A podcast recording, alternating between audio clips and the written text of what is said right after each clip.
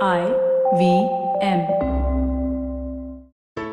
There's a quick survey to fill out on ivmpodcast.com slash survey. It lets us know a little bit more about who's listening to us. And you know what? We're going to do a few prizes. So, I mean, like, we'll do a random drawing of like maybe 10 people and we'll send you all some swag.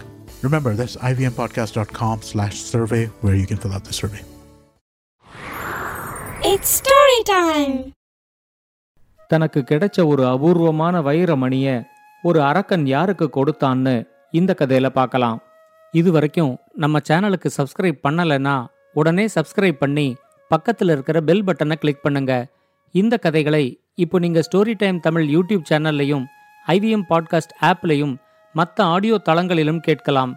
Story time Tamil சேனலுக்காக உங்களுடன் ரவிசங்கர் பாலச்சந்திரன். ஒரு சின்ன விளம்பர இடைவேளைக்கு பிறகு கதையை கேட்கலாம்.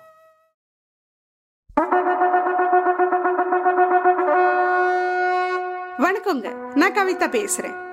கதை பாட்காஸ்டோட பொன்னியின் செல்வன் சிவகாமியின் சபதம் இந்த மாதிரி இன்ட்ரெஸ்டிங்கான கதைகளை நீங்க கேட்டு என்ஜாய் பண்ணியிருப்பீங்க அதே மாதிரி டூ தௌசண்ட் டுவெண்ட்டி டூல புது பாட்காஸ்ட் ஒன்று வெளியில வந்திருக்கு. பேரு வெண்வேல் சென்னி. இந்த கதையும் மற்ற கதைகள் மாதிரியே ரொம்ப சுவாரஸ்யமா இருக்கும். ஐவிஎம் வழங்கும் கதை பாட்காஸ்டின் வெண்வேலு சென்னி கேட்டு மகிழுங்க. என்ஜாய் பண்ணுங்க. நன்றி.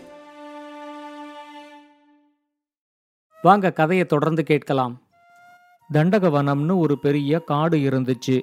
அந்த காட்டோட ஒரு பக்கம் ஹேமகிரி நாடும் இன்னொரு பக்கம் சிம்மகிரி நாடும் இருந்துச்சு. பரப்பளவை வச்சு பார்க்கும்போது ஹேமகிரி நாடு சின்ன நாடாவும் சிம்மகிரி நாடு பெரிய நாடாவும் இருந்துச்சு. ஹேமகிரி நாட்டோட ராஜா பேரு ஹேமநாதன். அவர் தன்னோட நாட்டை நீதி நேர்மை தவறாம ஆட்சி செஞ்சுகிட்டு இருந்தாரு.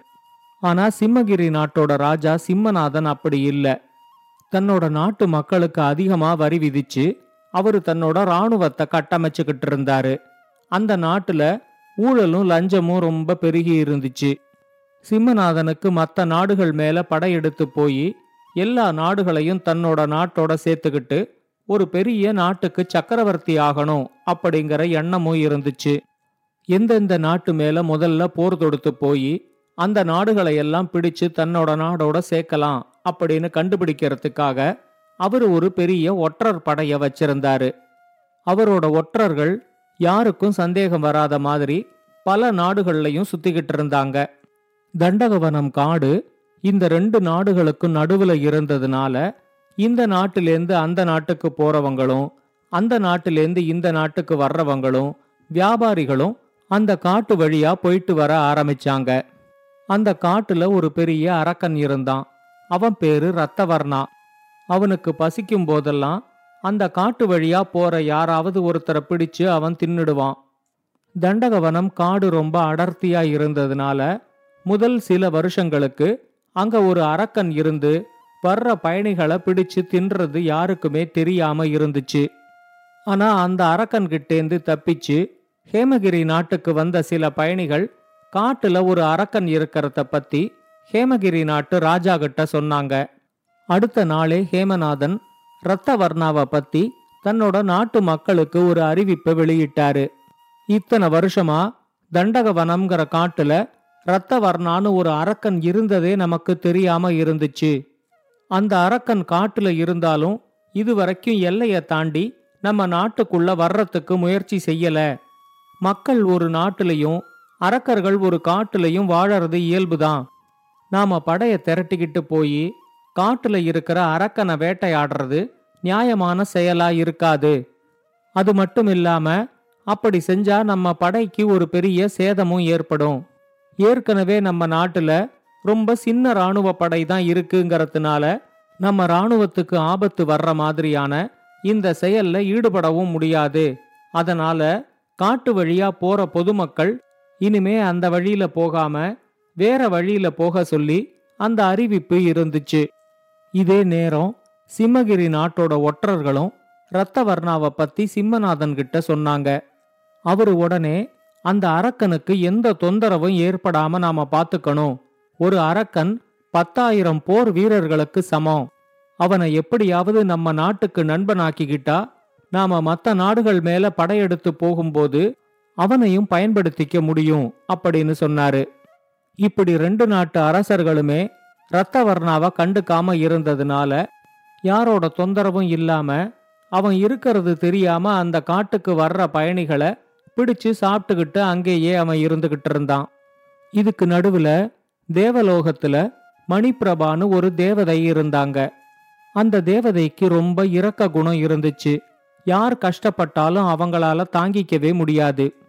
கஷ்டப்படுறவங்களுக்கு எப்படியாவது உதவி செய்யணும் அப்படின்னு நினைப்பாங்க.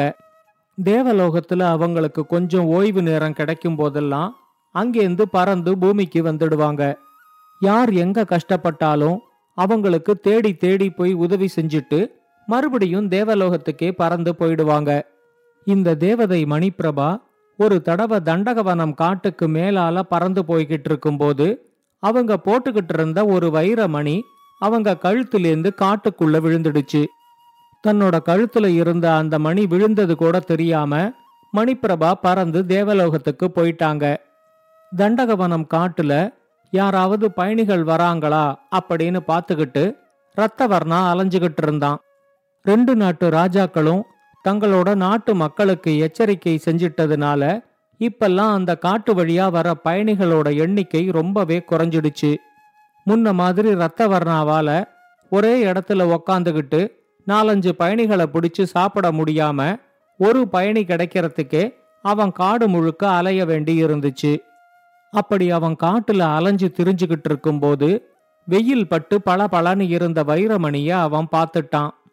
அது என்னங்கிறது அவனுக்கு தெரியலன்னாலும் அது ஏதோ ஒரு அபூர்வ பொருள் அப்படிங்கிறது மட்டும் புரிஞ்சிச்சு. அவன் அதை எடுத்து ஒரு காட்டு கொடியில கோர்த்து தன்னோட கழுத்துல மாலையா போட்டுக்கிட்டான். அவன் அதை தன்னோட கழுத்துல போட்டுக்கிட்டதுமே அவனோட கொடூரமான குணம் முற்றிலுமா மாறிடுச்சு. தேவதை மணிப்பிரபா மாதிரியே ரத்தவர்ணனுக்கும் மனசுல ரொம்ப இரக்கம் வந்துடுச்சு.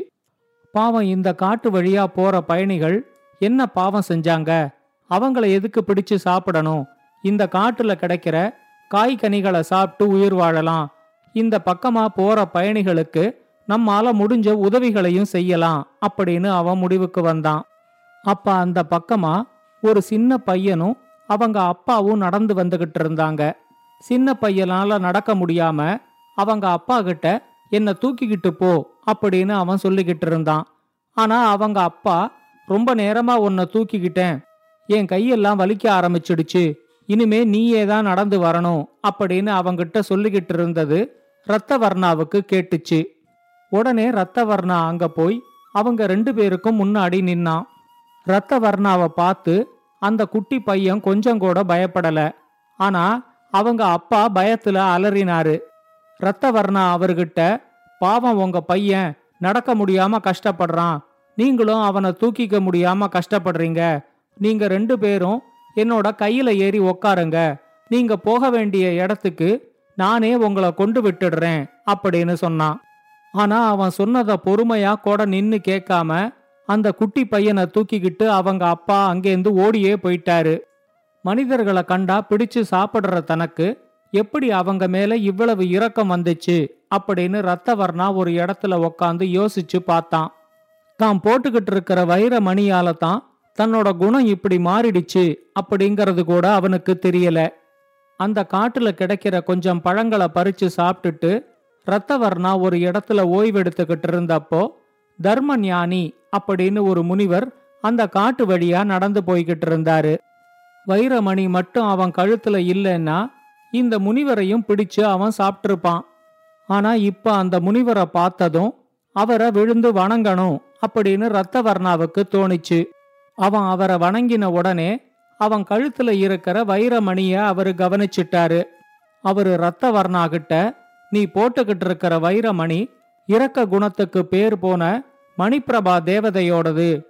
அதனால தான் அதை நீ போட்டுக்கிட்ட உடனே மற்றவங்களுக்கு உதவி செய்யணும் அப்படிங்கிற எண்ணமும் உனக்கு வருது.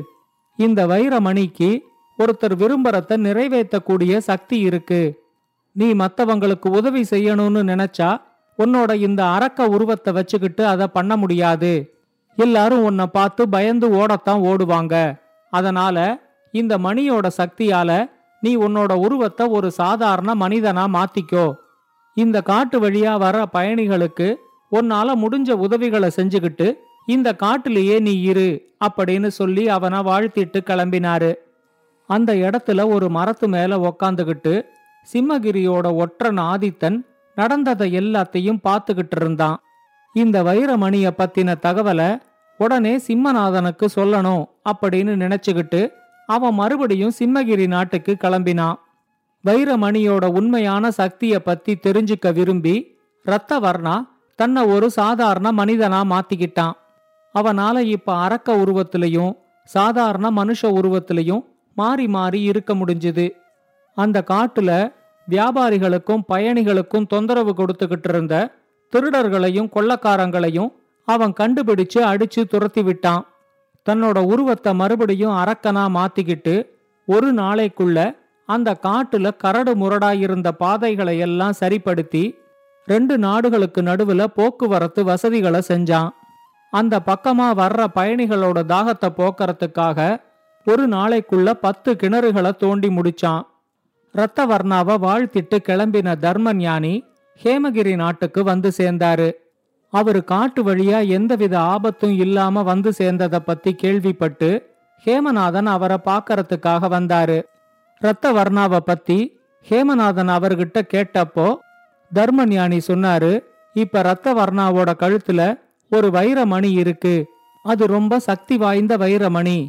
அதை போட்டுக்கிட்டு இருக்கிறவங்க நினைச்ச செயல் எல்லாமே நல்ல விதமா நடக்கும். நான் அந்த மணியோட சக்திய பத்தி ரத்தவர்ணாவுக்கு சொல்லிட்டு வந்ததுனால இனிமே அவனால உங்க நாட்டுக்கு ஆபத்து எதுவும் இருக்காது அப்படின்னு சொன்னாரு.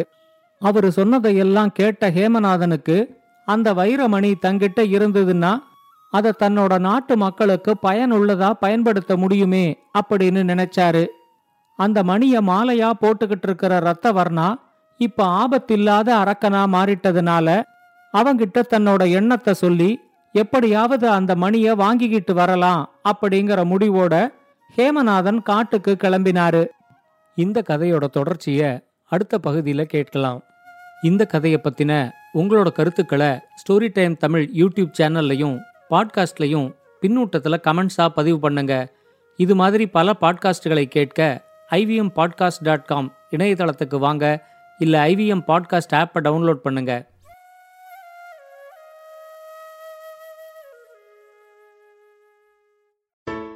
Hey, it's been another great week on the IVM Podcast Network. On Cock and Bull, Cyrus and Silvery are joined by Naveen Narona and Sriram Padmanabhan. Tune in to catch them talking about Elon Musk's challenge to Vladimir Putin for a one on one battle to end the Russia Ukraine war. We have a brand new show on the network, Ek Finance, or a Sip of Finance, or Ek Financha.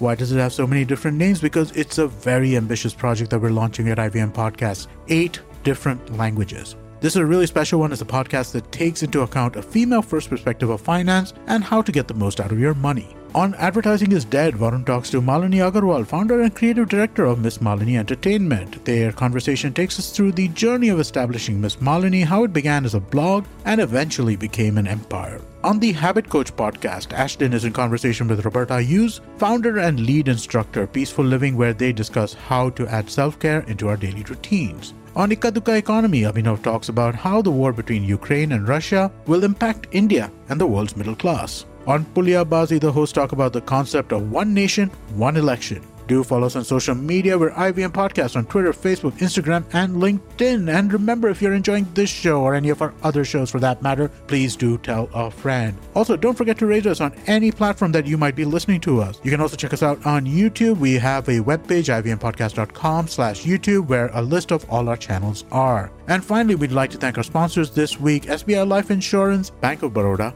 India Water Portal, and Max Life Insurance. Thank you so much for making this possible.